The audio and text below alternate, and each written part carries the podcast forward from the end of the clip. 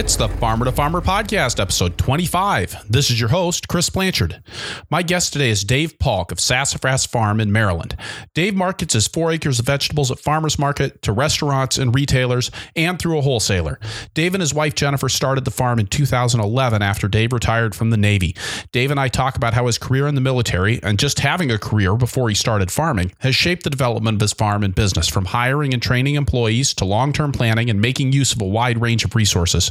I really enjoyed Dave's practical, down to earth take on how he's made his farm work and where it's going in the future, and I hope you do as well.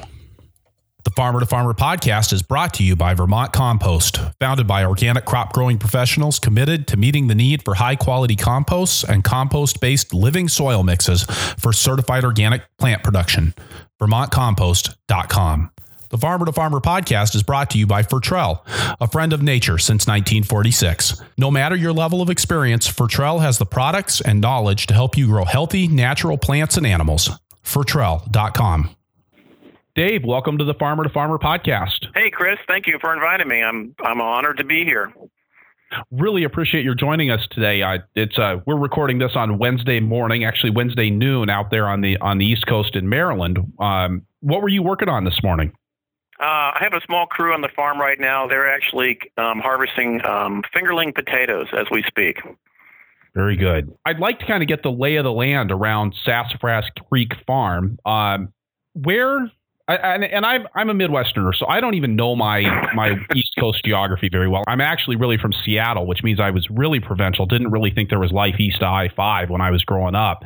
So, can you kind of give us the lay of the land with where in Maryland you are and how that situates you relative to major metropolitan areas and where you're marketing your produce? Yeah, certainly, absolutely. And Maryland is one of those states that geographically is not easy to draw, so don't feel bad about that.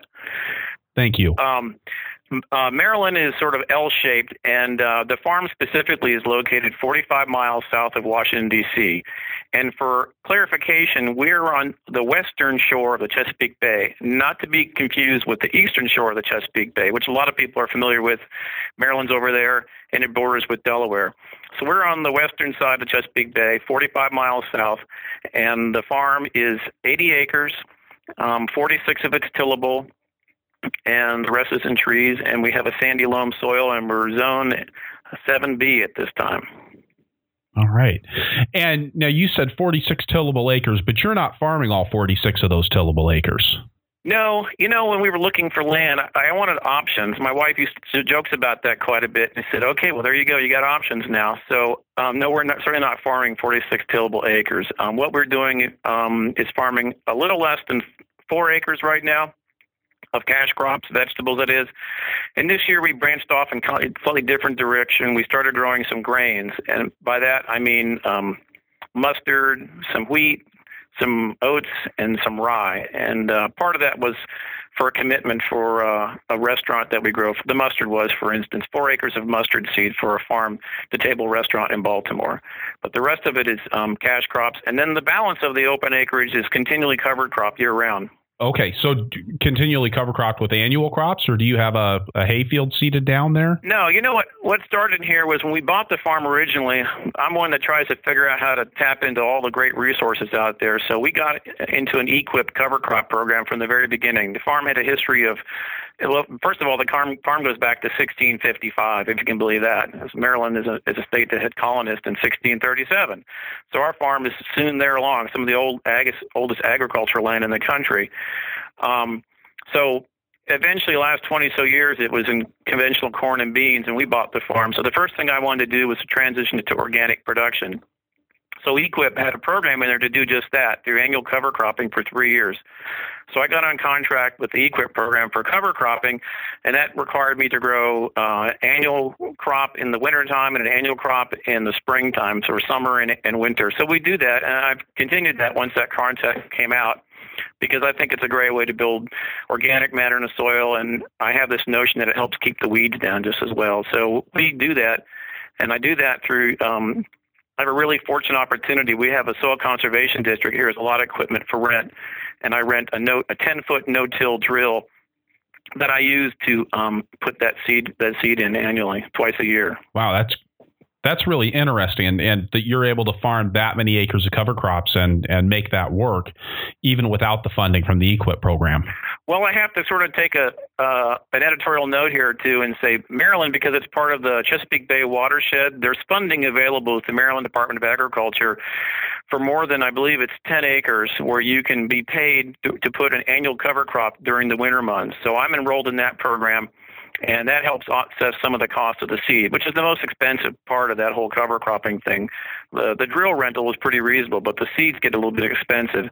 So Maryland Department of Agriculture um, allows offsets me offsets that cost and allows me to put some rye. And this this recently they've expanded the program to allow to have legumes put in as well. So that's really appealing to like an organic farm. So that ends up maybe as being as much as seventy-five to eighty dollars an acre. So it's a serious chunk of change that allows some flexibility and help offset some of those production costs. Well, and you're a relatively new farm. You're Sassafras Creek started in 2011, right? Right. My wife and I formed an LLC in 2011, so we're in our fifth season at this point. And so I, I suppose that gives you some room. Are you planning on expanding in the future as you as you kind of move through this this teenage period on your farm?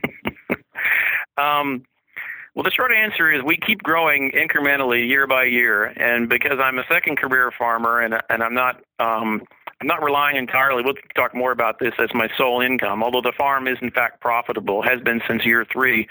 We take sort of strategic steps incrementally to grow the business. I don't want to necessarily grow it too fast, but we want to do it where we have a steady market and I have a workforce that can certainly help me grow those crops and get them to market. So each year we continue to expand the business, expand the market, and expand the crop production with it. And um, if I ask me where strategically where we're going, I can talk about that a little bit later. But it's sort of sort of a an ongoing discussion about how big we want to get, and um, still haven't quite nailed it down yet. I think that scale that scale question is one that I'm oftentimes asked to talk about uh, when I'm out on out on tour in the wintertime. I think it's a big question for a lot of people.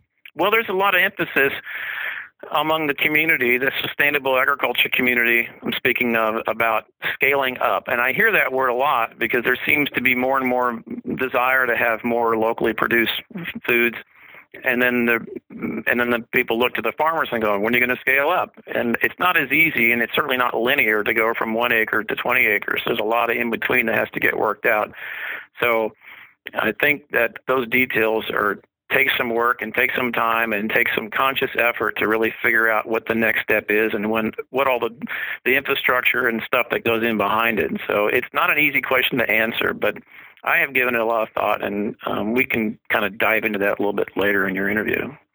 Right, and I want to I want to get into being a second career farmer as well because I think that's a really I think there's a lot of people out there that are doing that. And I think it's it's something that because we tend to focus on experienced farmers both in workshops and in doing podcasts you know a lot of times we're talking to folks that are that have been in the business for you know 20 30 40 years and most second career farmers haven't. So I think it'd be interesting to get into that as well. But I want to just ask you kind of finish laying the groundwork here. Where and how are you marketing your produce? Um, that's a good question. Most of our produce, more than about 60% of it is sold through a local farmer's market in our county. And, and to kind of set the stage, we're in, we're, we call it Southern Maryland, which is five counties, and we're in the southernmost county, which is St. Mary's County. And um, there's a large Navy base here and if you didn't mention already, I'm I'm retired Navy military. It's a large Navy base here. It's a professional group of people, engineers and like that. And so there's a really vibrant farmers market scene that's beginning to develop in the last five or six years because the Navy put a lot of people down here since the mid 90s. So that's a good portion of our business. And then we do about 30% to restaurants some locally, but I was able to get connected to an amazing farm to table restaurant group up in Baltimore. So we've been selling to them for five years. And then I have a natural food store locally here. We're in Leonardtown, Maryland, where we are farms near. And then also sell a little bit to a consolidator in our region and occasionally to another larger organic um, produce store in the area. Okay. So really doing direct marketing to the farmers market and then additional uh, both sales direct to retailers, but then also doing some uh, to people that are that are selling it on to retailers. Right, right. I don't have a CSA. We talk about it a lot. Our customers ask us about it, and um, it was something that I saw. I've seen a lot of new farmers get started because they need that startup capital. That wasn't necessarily our situation, and I didn't feel comfortable as a new farmer taking on the responsibility of having to produce something. I didn't want that kind of added pressure. So here we are, five years later, and we toy around with the CSA, and um, it's something that's an ongoing conversation between my wife, who's my business partner, and myself. Now, is your wife also involved in, or you said she's your business partner? Is she working on the farm with you? No, my wife is a full time government employee. She works for the Navy as an environmental scientist. Um, she really likes her work. She's really good at it. But that's to say that she spends pretty much every free time, which is um, on when she's back on the farm, helping me in one way or another. Um, her primary focus is uh, the farmers market. That's become her real her real passion. She, along with a small crew, we run the farmers market every Saturday. We start selling from April. We go all the way in through November. Uh, we could probably go longer if we wanted to. At some point, you need a break. She does that and does it really well. She also manages the books. She manages our payroll. Um, and she also does a lot of the just um, scene walking the farm with me and and she's really, she's a master gardener so she has a lot of different perspectives and often something I might have forgotten she reminds me about that. So she's intricately involved in the farm operation for sure. So you have a couple of employees uh, full-time part-time? Let me ask you how do you define full-time and part-time in the farming lexicon boy, that's that's a rough one. I always think of full time as people that show up every day and eat lunch at the farm. Um, you know, part time would be somebody that is either not eating lunch at the farm because they're they're there in the morning or they're in the afternoon or or they're coming just a couple days a week. But I know it's kind of a it's a lot fuzzier definition when when the farmer's working 80 hours a week than it is when everybody's on a 40 hour a week schedule. Well, let me answer it this way: we have eight people on payroll. It sounds like a lot for a four acre farm, but it's really mm, it's not as many as you might think. But about half those people are on work the farmers market, and my wife puts that schedule together, so it's kind of a rotation because not everybody wants to work, you know, give up their Saturday from week after week after week. So there's a crew of people that do the farmers market and then with me on the farm, I have as many as three to four people on the farm any one given day. When we're getting ready for on Fridays for market, and we also are harvesting for our restaurant accounts up in Baltimore, I might have as many as four people. And certainly as we move into the fall, when we're still coming out of summer crops, where we got a ton of uh, winter crops coming in too, so we need a lot of hands to do all that kind of work. So eight is the number, but on the farm it's anywhere from three to four, and most of them work every day, and we eat lunch together because we like to eat lunch together. We think that's a nice way to kind of bond and be part of the farm and enjoy the food and all that stuff. Are you providing lunch for your crew? Not at this time. I've thought about doing that, but I don't have time to cook. So I think what I'd do is try to find someone to.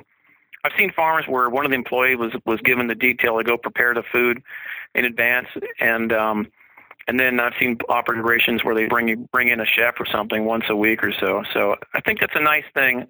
But right now, everybody brings a bag lunch. Sometimes we share, yeah. certainly. Like watermelons are in right now, and we got plenty of those. So we like to pass those around. Yeah, there are some advantages to being in Zone Seven there with watermelons being ready already. that's a, oh that's yeah, kind of nice. Yeah, up here we're still, I think, a couple weeks away from watermelon season uh, here in the uh, uh, southern Wisconsin. So, um, so I think it's really it's interesting. You're not the only person I know who's decided to um, get off the corporate ladder in one way or another. Although you weren't really on the corporate ladder, like you mentioned, you were in the military, and that's part of what interested me about about your story is that.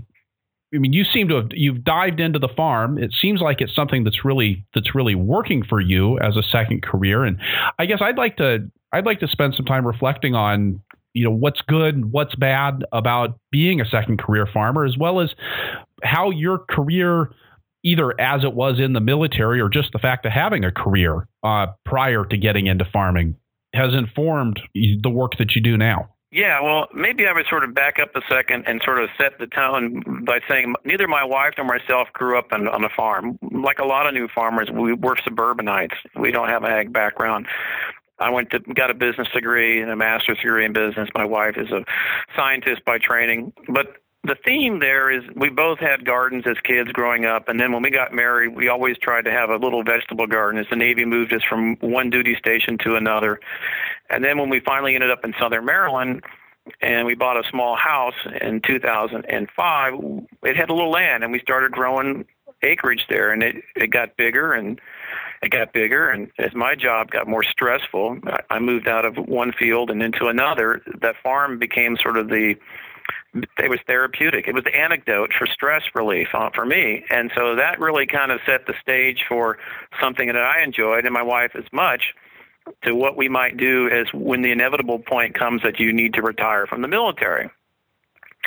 So we began sort of a journey to figure out if this is something we wanted to do. Um, we were producing a lot of food, and one of the steps we took before I left the military was to try our local farmers market. So we mustered up everything we had, um, and we went there for about, I think, like a hobby scale. We went there for three weeks, and we sold everything we had, um, and it was really well received. And that was a real boost on the possibilities of maybe getting into this farming thing. I really hadn't thought about doing it seriously as I was moving to the to the end of my career but it brought a lot, a lot, a lot of interest to me, and it also sort of scratched the, the desire to do all the things, the ideology that a lot of new farmers get involved with. You know, which to be part of something bigger than yourself, create things, be part of an environmental, social movement. All that stuff appealed to both of us and to me as well.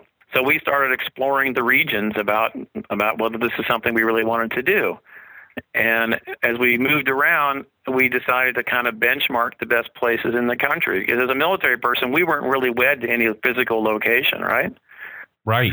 So, because um, we'd been all over across the country, and we had family that was my wife and I have family in Seattle. Um, so we went up there and looked around. We went down to Portland because you know you want to be next to family, but not necessarily right that close to family. So Portland seemed like seemed like a good place to yes. be my mom's from Portland, but no one's down there still. So we looked down there and went to farms. Um, you start reading about these things and you realize there's a pretty active movement in North Carolina. And I know you interviewed Alex Hitt recently, and so there's a great farm tour series put on by the Carolina Farm Stewardship every year on the weekend. And we went down there a couple of times, and you drive around and see as many amazing farms in that that region down there, including Alex and I'm a person that has to sort of see something before I can kind of realize it. And that was really helpful. We went down a couple of years and saw a lot of small sustainable farms. And then to sort of com- paint the picture, um, we went up to New England area and upstate New York because we read a lot of things about people doing wonderful stuff up there. So then it all kind of came full circle when we were casually looking for farmland at the same time, as well as here, because my wife had a good career, still does, and wanted to maybe possibly stay local, keep our options open. And this farm that we currently have right now came available, and so we took the plunge and bought it.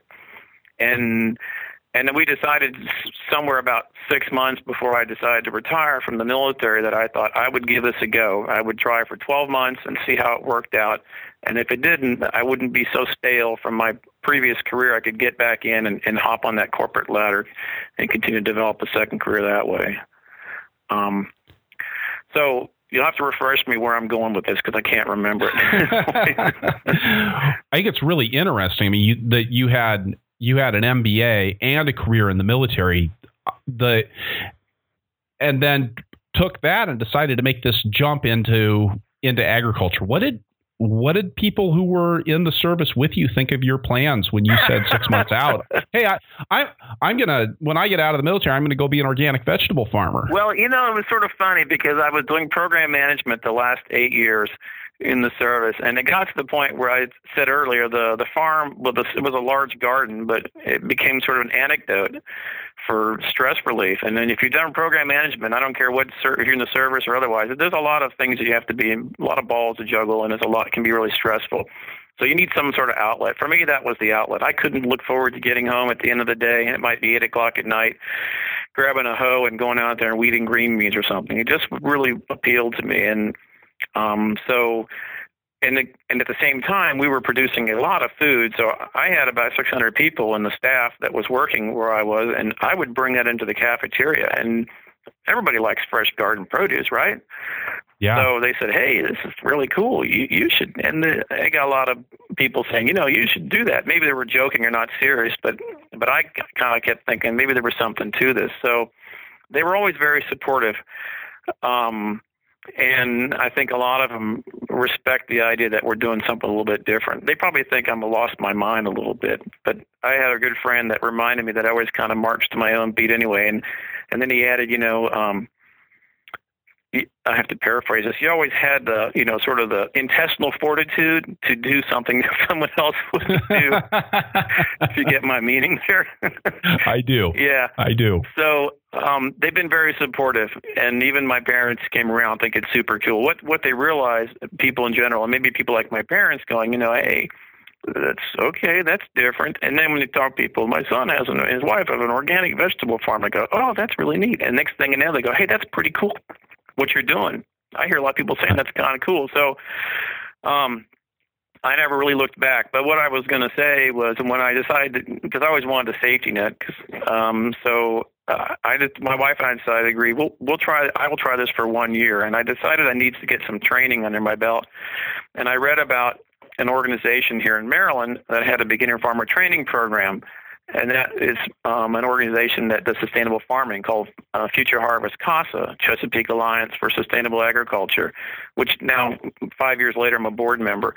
Um, but they have a really and cool training program, and I it's began in 2009, and I applied for it and for the season of 2011 and I got in, and that meant I was apprenticing one day a week on an organic farm, um, quite a ways north of in the state where I was. But we made the trip up there and learned a lot about that, and we were growing concurrently on our small little place. We didn't have our big farm at that time, so okay. that really helped me get the confidence and and that and then moving forward a year past that and so I never really looked back and never really gave any any consideration to what others thought about what I was doing.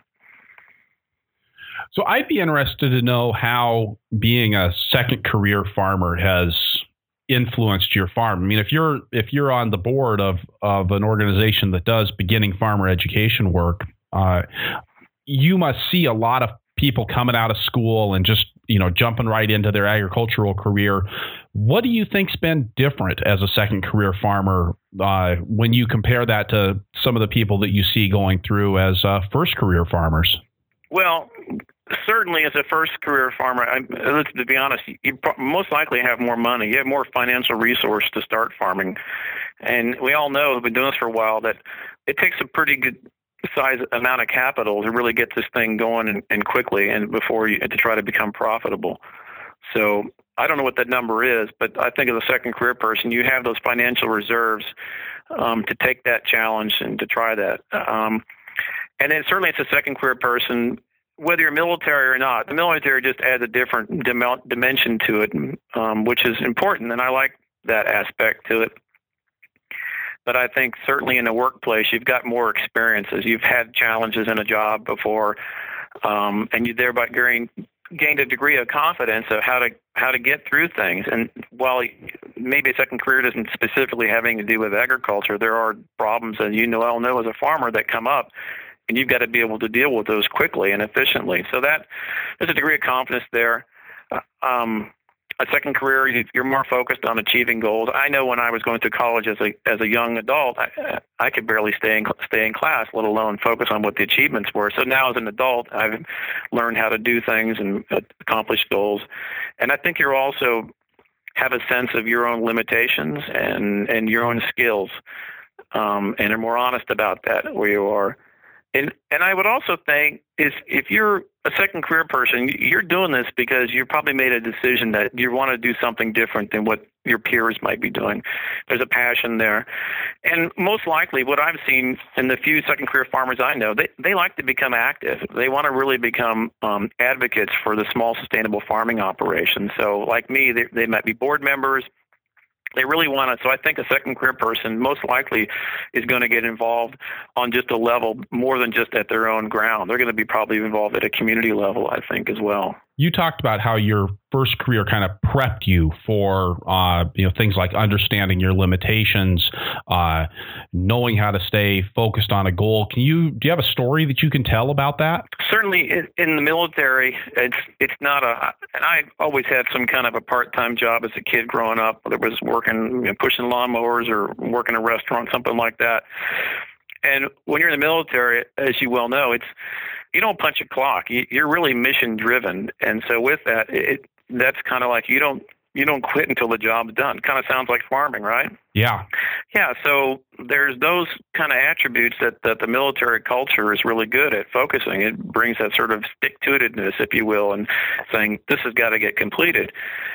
And at the same time, the military is really good at giving people at a young age a lot of responsibility and authority. And there's a lot of emphasis on teamwork. And, and in my background, which is naval aviation, there's a lot of attention to detail. The consequences of not repairing aircraft correctly can be pretty significant and the content catastrophic. So there's a lot of a lot of uh, emphasis on making sure things done correctly and not taking that for granted. And, and with that is a sense of accountability and trust one another and teamwork. So that's kind of a lot of the military context, and maybe that's that's not necessarily maybe unique to the military, but I think that's what I know, and I, I think it's somewhat unique to the military. So those things came to me throughout my long career. I certainly play, faced plenty of challenges where I had to deal with complex things or dealing with lots of people and maybe not the most pleasant working environment. And but you know things that you you persevered and you pushed through. And and a lot of those attributes I think lend themselves well to farming because you're the best laid plan even on a farm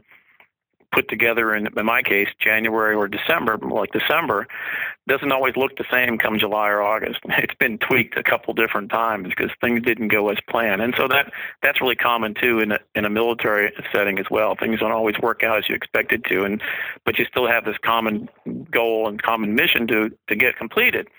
So that's well, and I've always thought that was one of the real important things about coming up with a plan. And one of my one of my favorite quotes, um, and I've I've spent a lot of time listening to shows and, and reading about World War One lately, and I don't I mean I don't really have any experience with the military, so I'm talking about something that I don't I don't really know about. So I apologize if I'm stepping on toes, but you know this idea that you you know you never go to you never go to battle without a plan, but the plan never survives the first contact with the enemy. And I've, I've, you know, I know this was something that came out of, of the quote. I think originated with a general in the Franco-Prussian War uh, back at the turn of the 19th century, and I've always thought that was interesting, you know, from farming because a lot of times you talk to people and they'll say, "Well, why would I spend all this time planning out a rotation because the weather comes in?"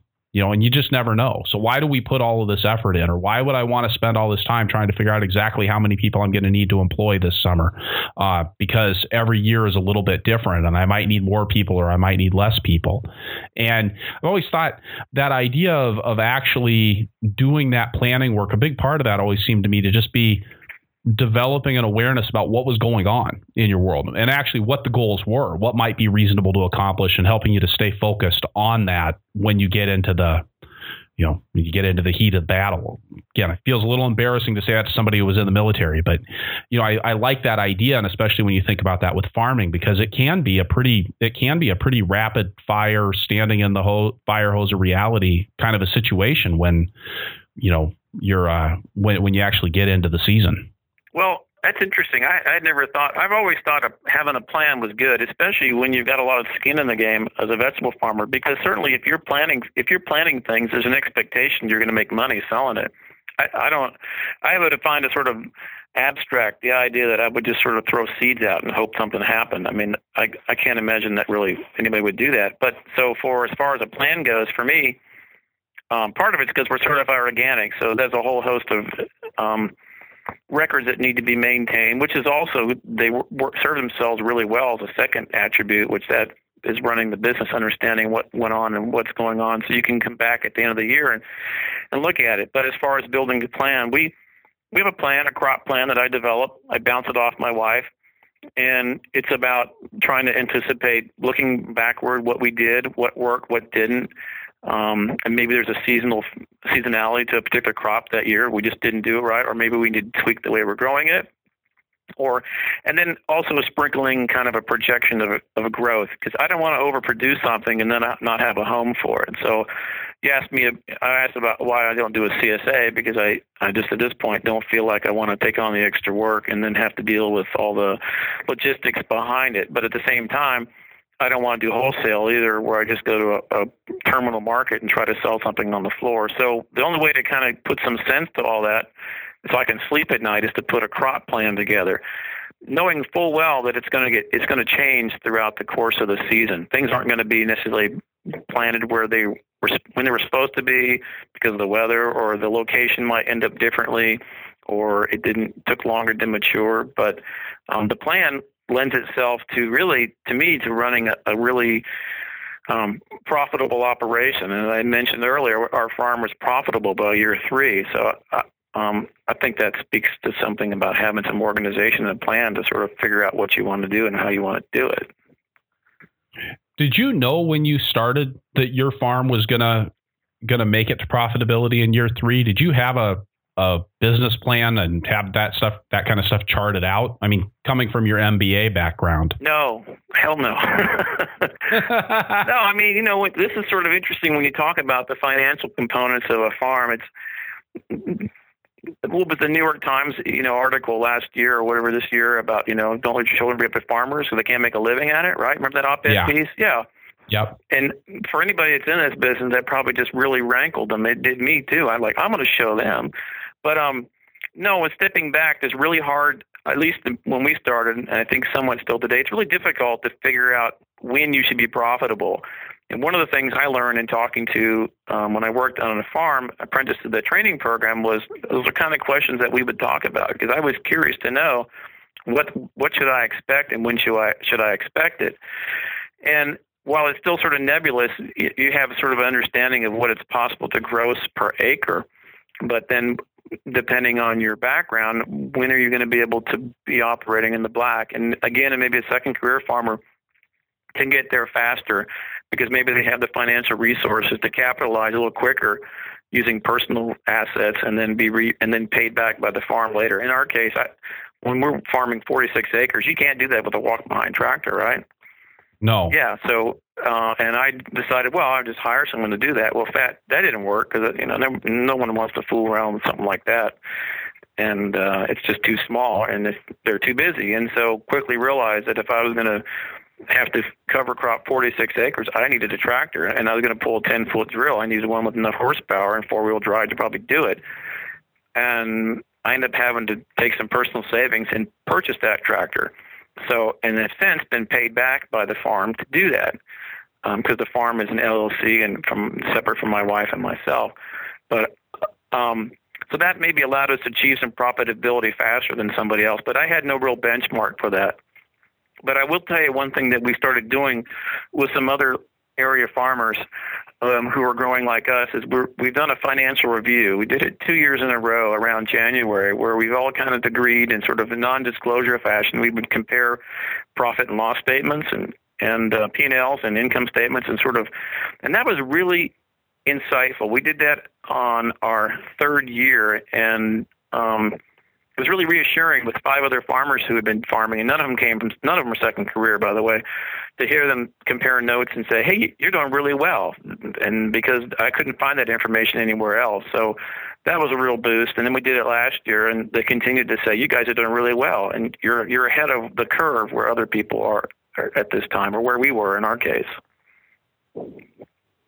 That's really great. I, I love that idea of of sharing that that really sensitive financial information with other people. I mean, that uh, to have a group of folks that you can trust and and really get close with some of that, well, that benchmarking that just seems to be really absent in our industry to understand how am I doing relative to everybody else. I think that's that's a really difficult thing to get your head around, and and it's an important point of comparison because otherwise you are just kind of operating in a vacuum. You don't really have anything to, to gauge your success against. Right. And it's something that people often don't want to talk about because I, I guess, let's be honest, because maybe they're slightly embarrassed about it because they're working like fiends 80 hours a week and they're not, they're maybe basically making a, a barely a, a, a living wage.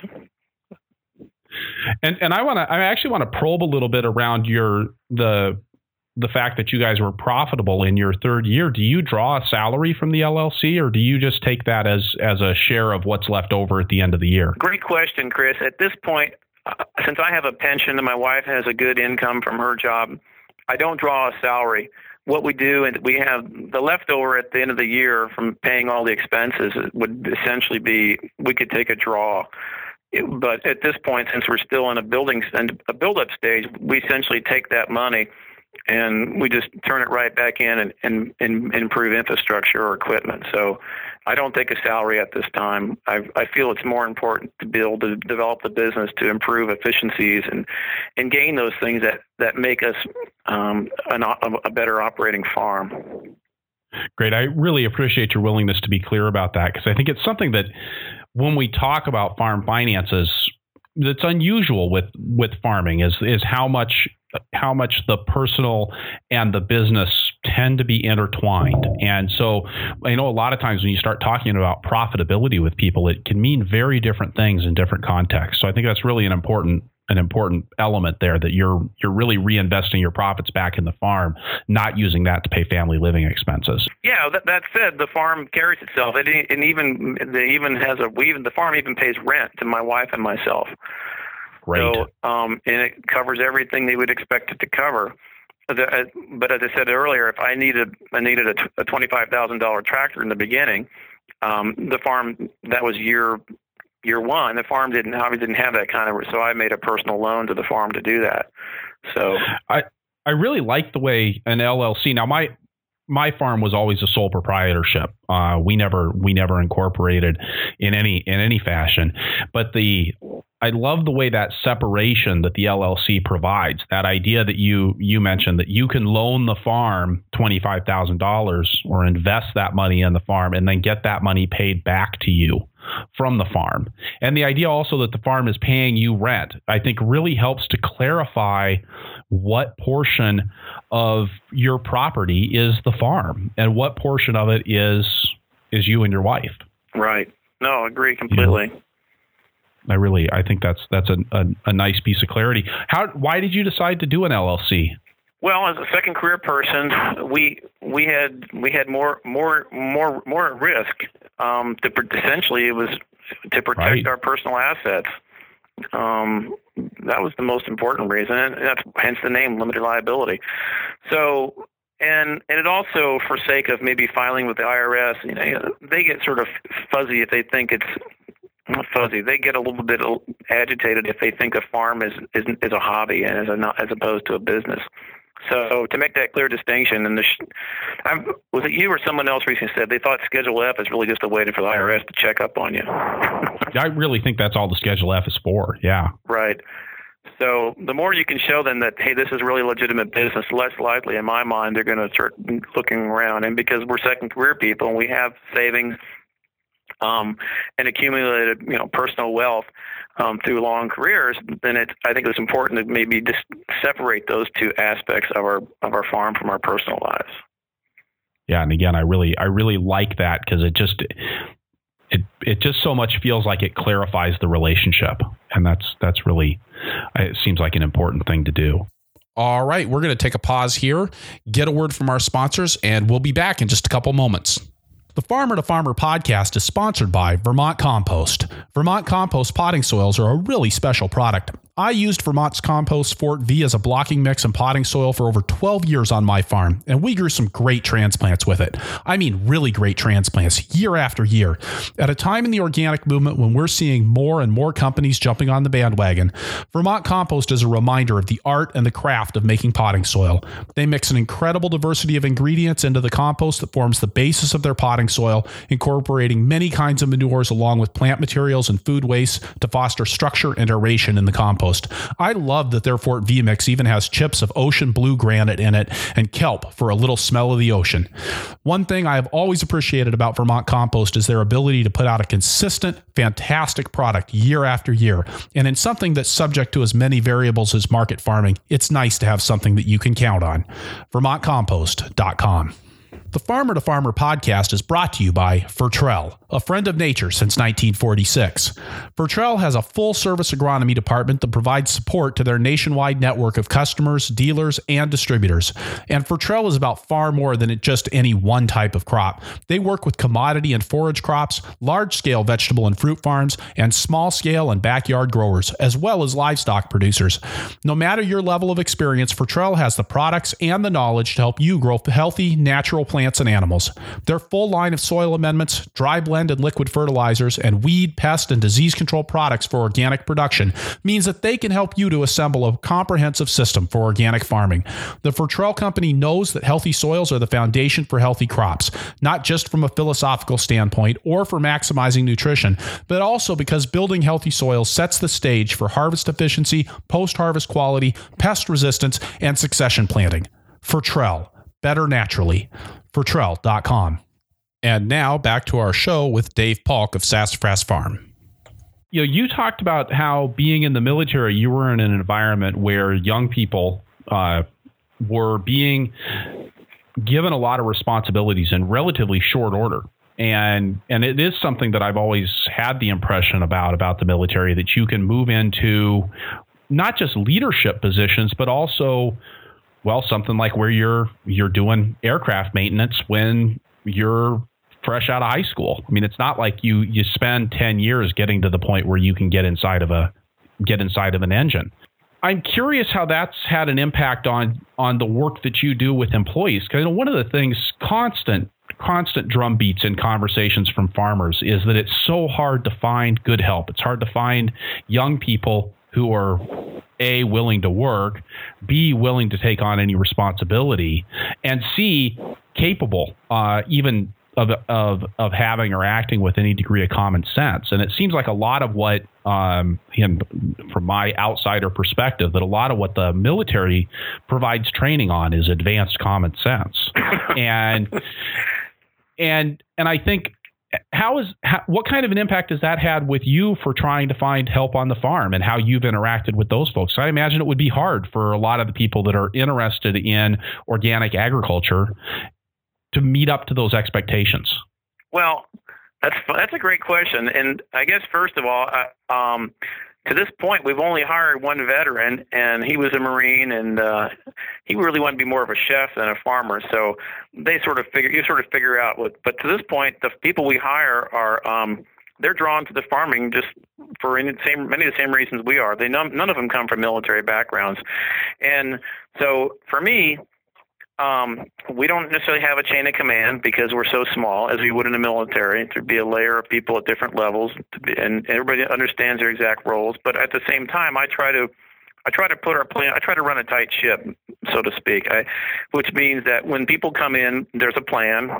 We know we're going to do that day. We have a little meeting in the morning we lay, we lay out who's going to do what. We lay out the expectations. I try to put time gates to each thing. If I know we're going to, for instance, harvest some crop, I try to through experience, which is still evolving in my time, and as I introduce more efficiencies on a farm, figuring out how long it's going to take. So there's an expectation of how long the job's going to take, and and then we the sort of seek a sense of clarity. That's the way we always ran meetings in the military and then um, when I and I check up on the people if they're if we're not working together or if they're divided in a team or something. So I think you run as any any organization which is doing kind of hands-on work would would run those same sort of practices.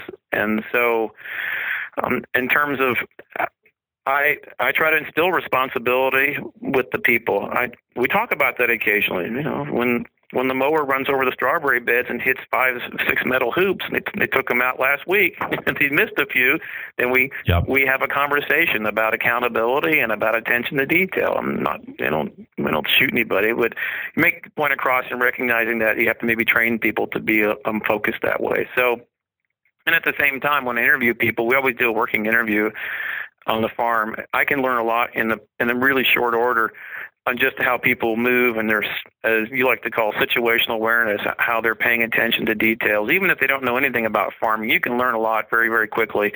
And so I like to do that because that gives me a sense of what the possibilities are if I hire this person to work on the farm.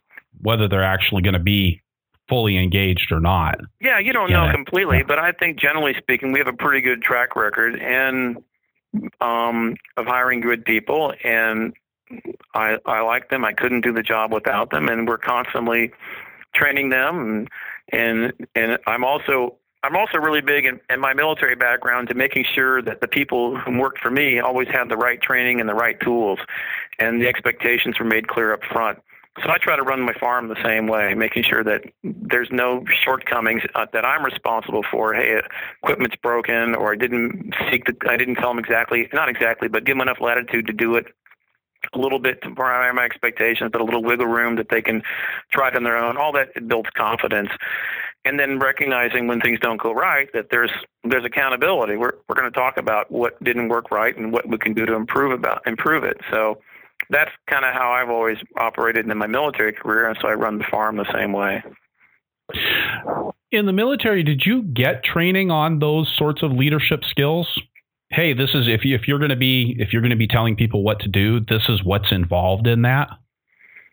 Um, the short answer is a little bit. But in my particular, maybe more so, I can only speak to the Navy where I was. Um, certainly, that those are those are, but really, it's more of a culture that you're expected to understand. There are some courses you take and some training throughout your career at different times, but um, a lot of it is really just the culture that lends itself to understanding that and understanding that there's responsibilities and accountability for what you're doing and you're part of a team and you have the training to do those things and the expectations are that if if you do your job, the team, the mission is completed. If you don't, there's a problem, and so there's accountability to that. And the military environment also is is such that uh, maybe it's like corporate America too, but it's up or out. You either promote and, and move up and the positions of res- increasing responsibility, or you're at some point said, look, this isn't working out for us or for you, and it's time to find something else and show the door.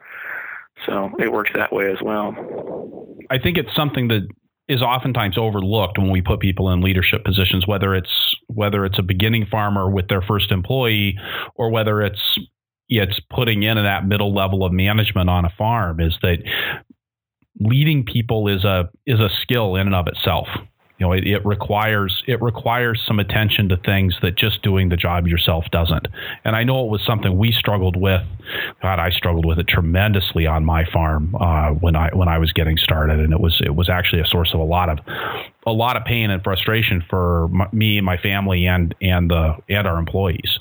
And uh, it really took a long time to get to to kind of clarify some of the principles around that. I really liked what you said about just, you know, even how you run the meeting you know, just being very kind of having a pattern for how that goes and how that information is communicated. Well, yeah, and, like and, really... and, clearly there, you know, my you asked me, I think earlier, where do I see the farm going in the future? And yeah, at, at the five year mark, I, um, we certainly developed a business plan, and I would, I would sort of laugh if I look back on it because it was more notional than real. But um, I would have to say right now, part of it goes back to uh, immediate goal is to become happier farmers, my wife and myself. And uh, what I mean by that is um, I don't necessarily want to continue to work 12 or 14 hours a day doing the physical work that comes with the farm. But at the same time, I'm not ready to to do you know go out put out the pasture. So so what I'm doing at this point is we spend a lot of time developing our farming systems and and making sure that when I say those systems, figuring out how we're going to grow a crop and making sure they're repeatable and they're teachable. The, the worst thing on, and I'm as guilty as the next person, as a new farmer, you know, not knowing exactly how you're going to do something, and then midway through you you change your tack, or next week you change your tack, and that's really confusing to a new to employees. Like, which way do you want me to do it? Make up your freaking mind, right? right. So, um, so a year five, I've spent a lot of time thinking about that and, and having a network of mentors to me who have been doing this a lot longer than I have and, and talk to them, go to their farms and study what they do and figure out how they do things efficiently because they've learned those lessons and I'm trying to learn it as fast as possible. So to me, that's all about developing farm systems and making sure that what works on their farm is something I can do and I can repeat it consistently from season to season. And then I can instruct people how to do that. And the idea being that those processes, however you bunch beats, you know, if you're reading Roxbury's Farms, you know, his manual, Jean-Paul's manual on how to bunch this and time sorts for that. And all those things to me, I think a lot about. So we're developing those things and at the same time putting in infrastructure on our farm to increase efficiencies. Um, by example, this year we we built a new a new barn that has your favorite material called concrete in it, right?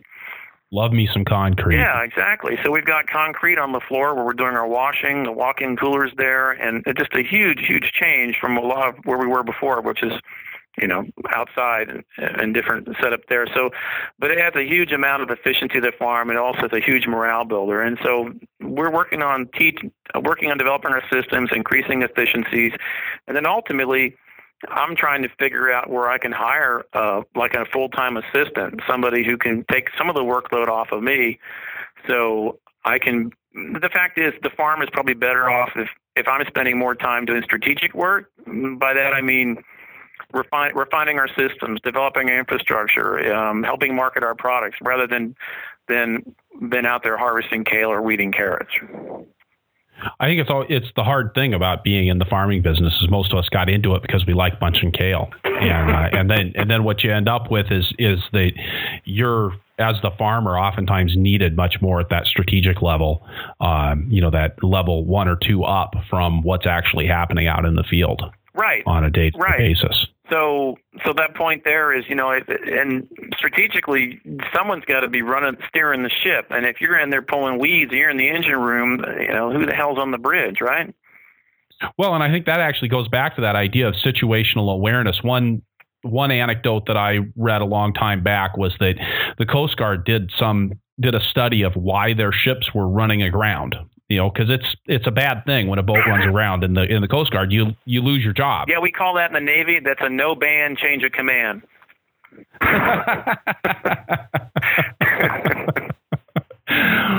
so you know, in order to avoid these no band change of commands, what they were they were looking for why why why was this a problem? And what they found is that in the vast majority of cases, when a when a ship ran aground or ran into another ship, it was because of a loss of situational awareness. It was that nobody was driving the boat, and so you essentially had they were dealing with some other crisis, or they just simply took their hand off the wheel. I, and again, boats. It's been a long time since I've been on a boat, but um, you know, just not not being aware of the direction that the ship was traveling in because they were so busy dealing with other details whether you know whether it was putting out a fire or whether it was responding to a radio call or whether it was just being distracted and laughing in the back of the cabin um, that they they didn't they weren't paying attention to what was going on around them. Yeah, when I was in flight school in the Navy, they call that getting your head out of the cockpit.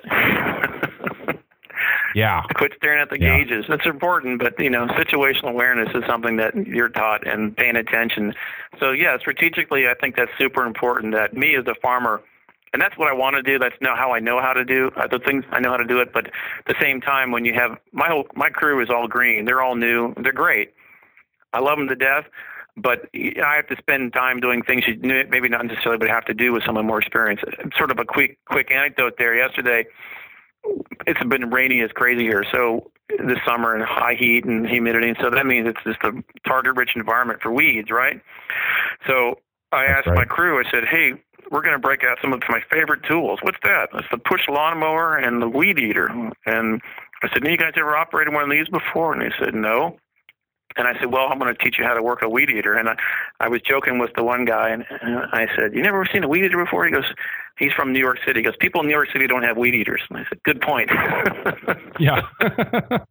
so anyways, I taught him how to use a weed eater, you know, but that's something that maybe many of us take for granted. But you know, he got the hang of it quickly, and we're off and running. So I spend time doing that. But that's again where I want to kind of take the farm is more more strategic and that um, is important to me. So, kind of the second part of that question, where we, where do we want to take the farm in the future? Some of it's sort of needs driven. I know in your interview with Alex Hitt. He talked about the farm was great, sufficient at having two people paid, and life was good. When he took on a transition to having a third employee, he needed to up the he needed to amp it up a little bit, earn some more money to carry that third person. Well, that's kind of how I right. see the farm as I endeavor to find more skilled people and maybe an assistant farmer that can free me up a little bit and do some of the more management on the task at a at a field level, then I would essentially build a crop plan that would and I'd work to sell more produce to pay for that person. So that's a needs driven, you know, farm at this point.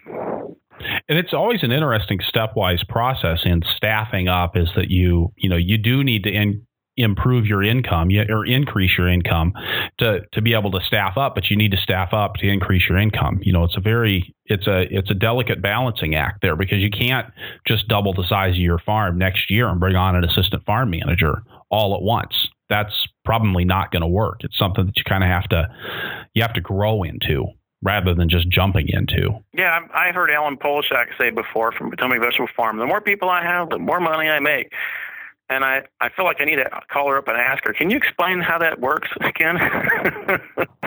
yeah, I think that's an that's something that works uh, to a point. But I think I think for her, and she's she and I have talked about about this idea quite a bit. It, it just gives her the chance to do the management. Right. It gives her the chance to be focused on the things that she really needs to be focused on, and some of that is out in the field working with people, but being able to pay attention to what they're doing. Right. Rather than having to be working on being productive herself. Right. You know because those are really two different focuses. And it's the same thing you're talking about on a on a more macro level is is this idea of of getting in an assistant farm manager who can who can be paying attention to getting the weeds pulled but so that you can focus at that next higher level. You know and so I think it, it really does kind of run up and down that ladder is creating that capacity to not have to be absorbed in the details so that you can be you can be looking around and paying attention to how people are paying attention well, to the details. Yeah, and clearly to me that's when people talk about scaling up and growing the business, that's really the first place to start in my mind is that how are you going to do that in terms of, and especially with employees, who's going to do what, who's going to be responsible for what, and how are you going to pay those salaries, and how are you going to recruit those people, as opposed to just, well, I'll just plant more kale, damn it. I think I think that a lot of farmers maybe get in trouble when they just try to do it that way. I did. more than more than once. I mean, more often than I'd like to admit. Yeah, that definitely was a definitely a story at Rock Spring Farm that we repeated a couple of times before we really learned our lesson. Okay, well that's good to hear. I'm... Yeah. you know, and I, I do think that's one of the things you'll you'll find, Dave, is is there's a there's a lot of stories about screwing things up out there, and people don't people don't always tell them. But you know, I I can uh, I think almost every farmer that I've worked with over the years can. Uh, I, I know some I know mistakes that they've made along the way that aren't part of their public profile, and everybody everybody makes some screw ups big time as you as you go through the business.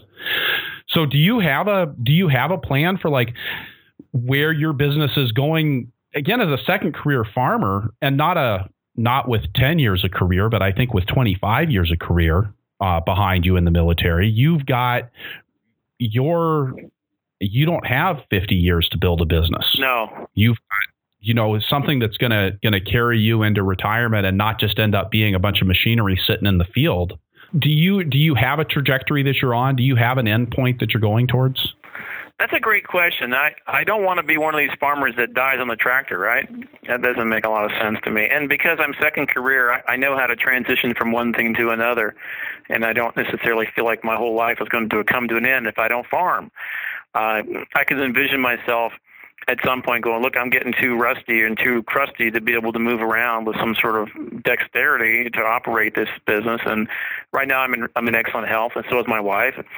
Um, I guess we got good genes, and so I feel like we can keep going that way. But when I project out, part of it has to do when with what her, what she wants to do when she wants to to retire from her job and then the other part of it is just looking around other farmers who I know who are who are pushing 60s or even more, and going, hey, you know, kind of looking at them and figuring out what they're doing and how they're doing it, and then going, do I want to do it that way? Do I want to maybe sign off earlier?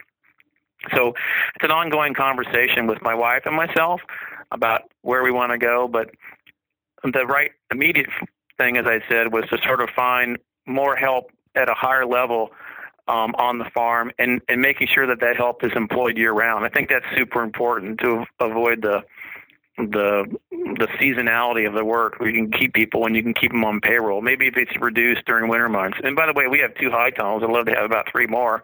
So we continue to grow almost 12 seasons, 12 months out of the year.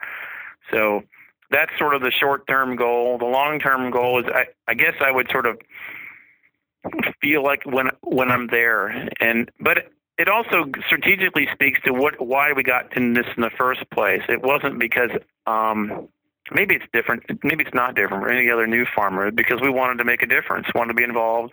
think it's an important calling, and it's a noble work. And so I guess when you feel like it's no longer you're no longer meeting those goals, and I guess at some point I realize, hey, it's time to transition.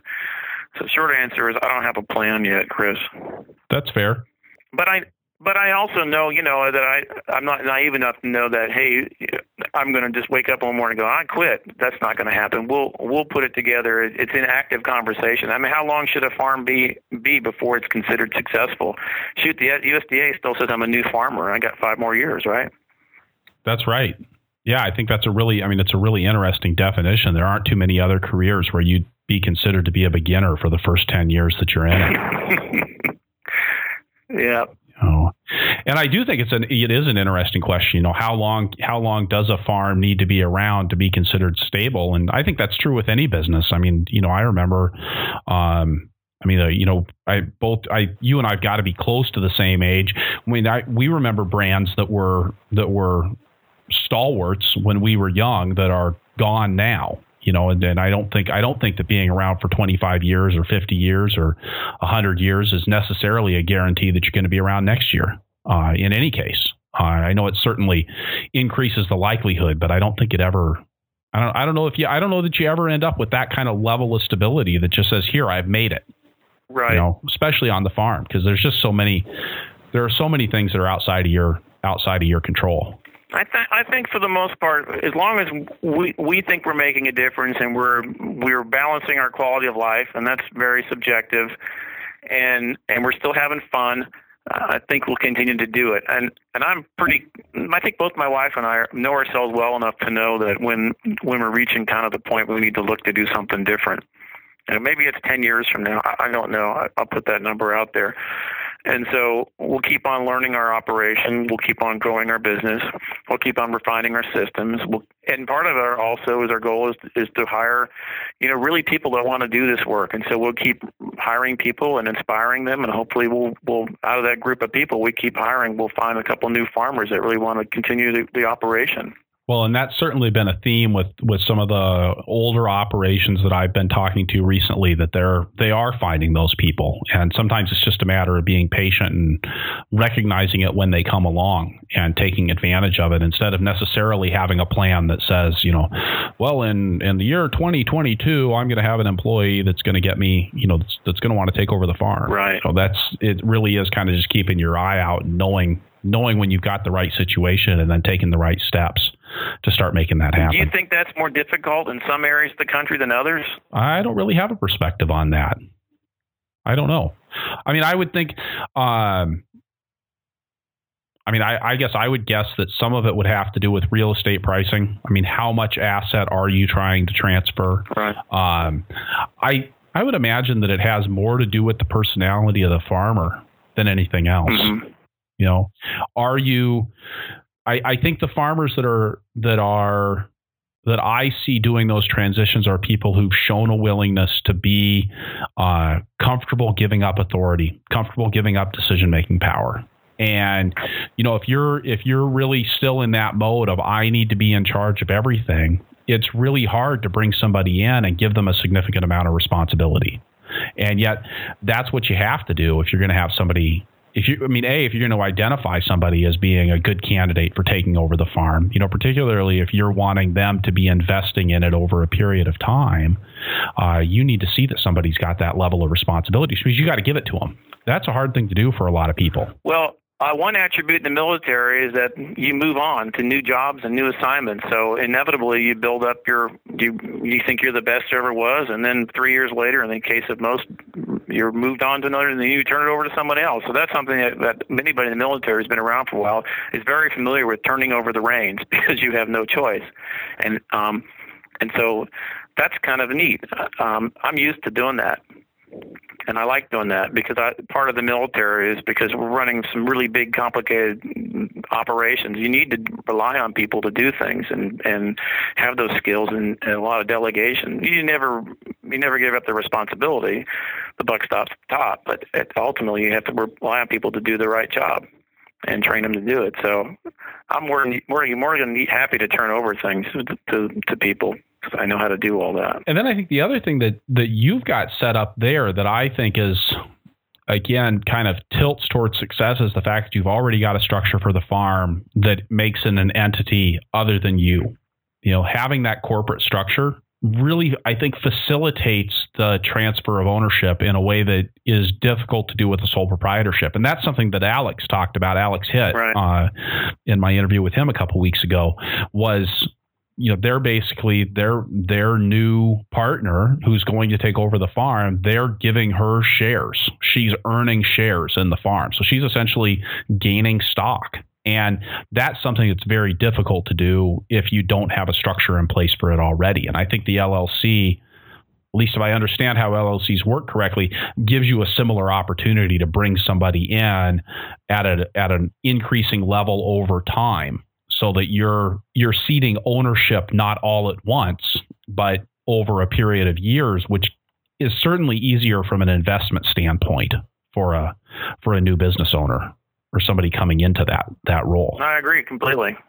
Yeah. So I wanted to ask a question. You talked a little bit at the beginning about the, and, and this is a real, this is kind of taking a left turn here, but you talked at the beginning about being in the Chesapeake Bay watershed and that there was funding available for certain environmental practices that that are available to you because you're in that that high risk watershed.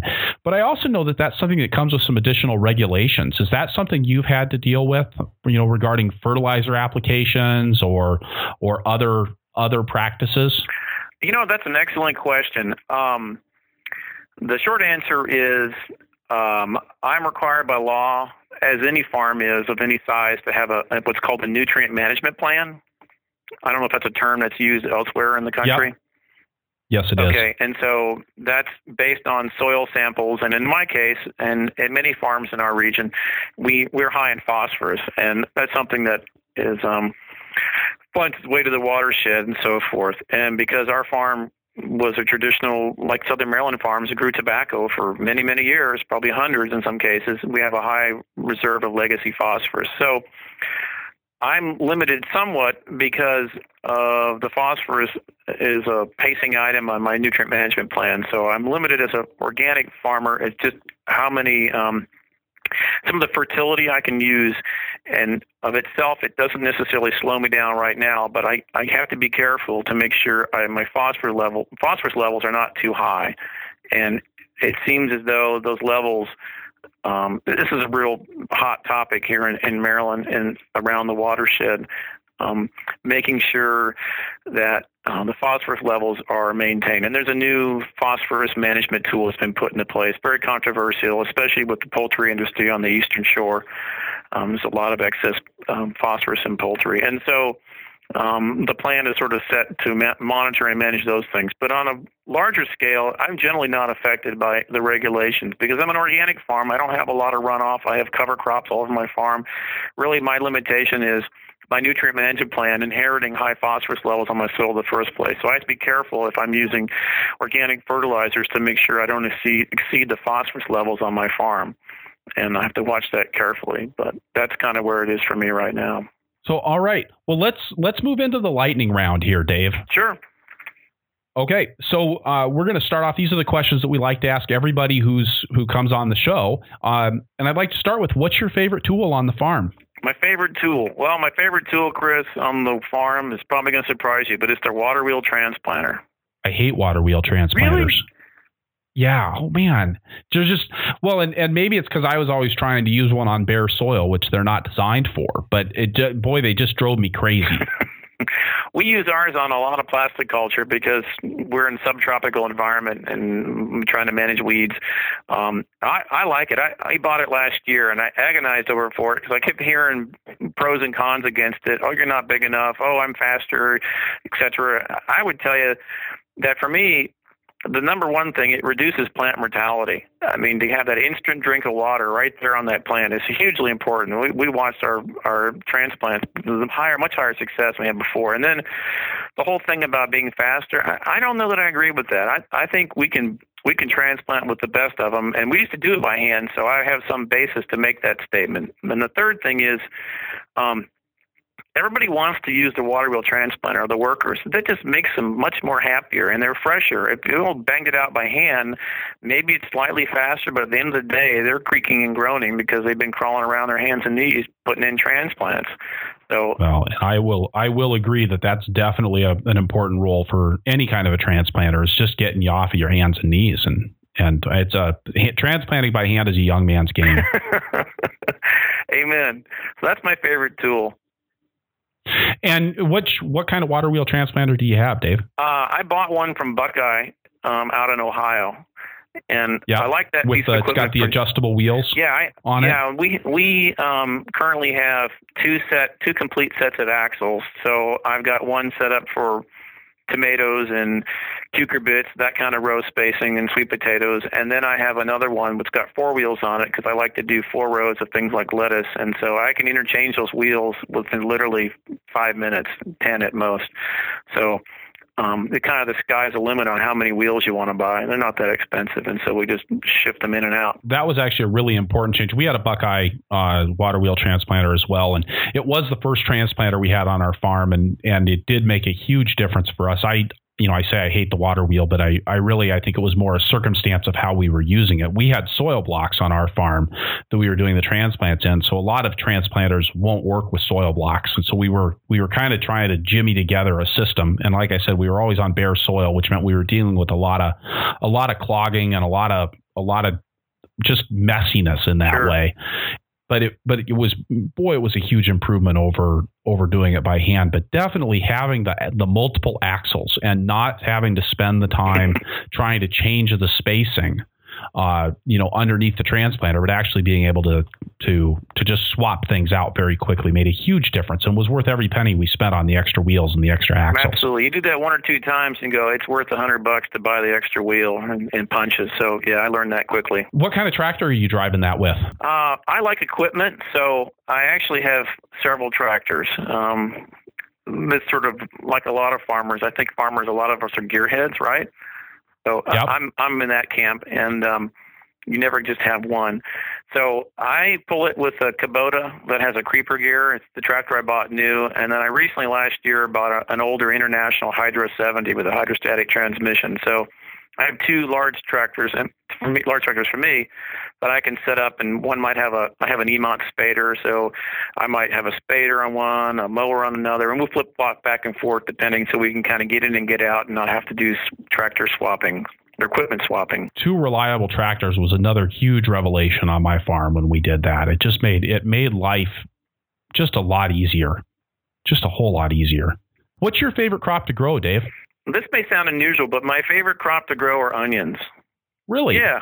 Um, I like them for lots of different reasons because there's a, I for where I am there's a good demand for them and um, I like I like them as a crop that I if I can get it to grow correctly and I can get them cured and they'll store for many months and you can't start a meal without an onion so there's always good strong demand for it both at the retail level and wholesale level.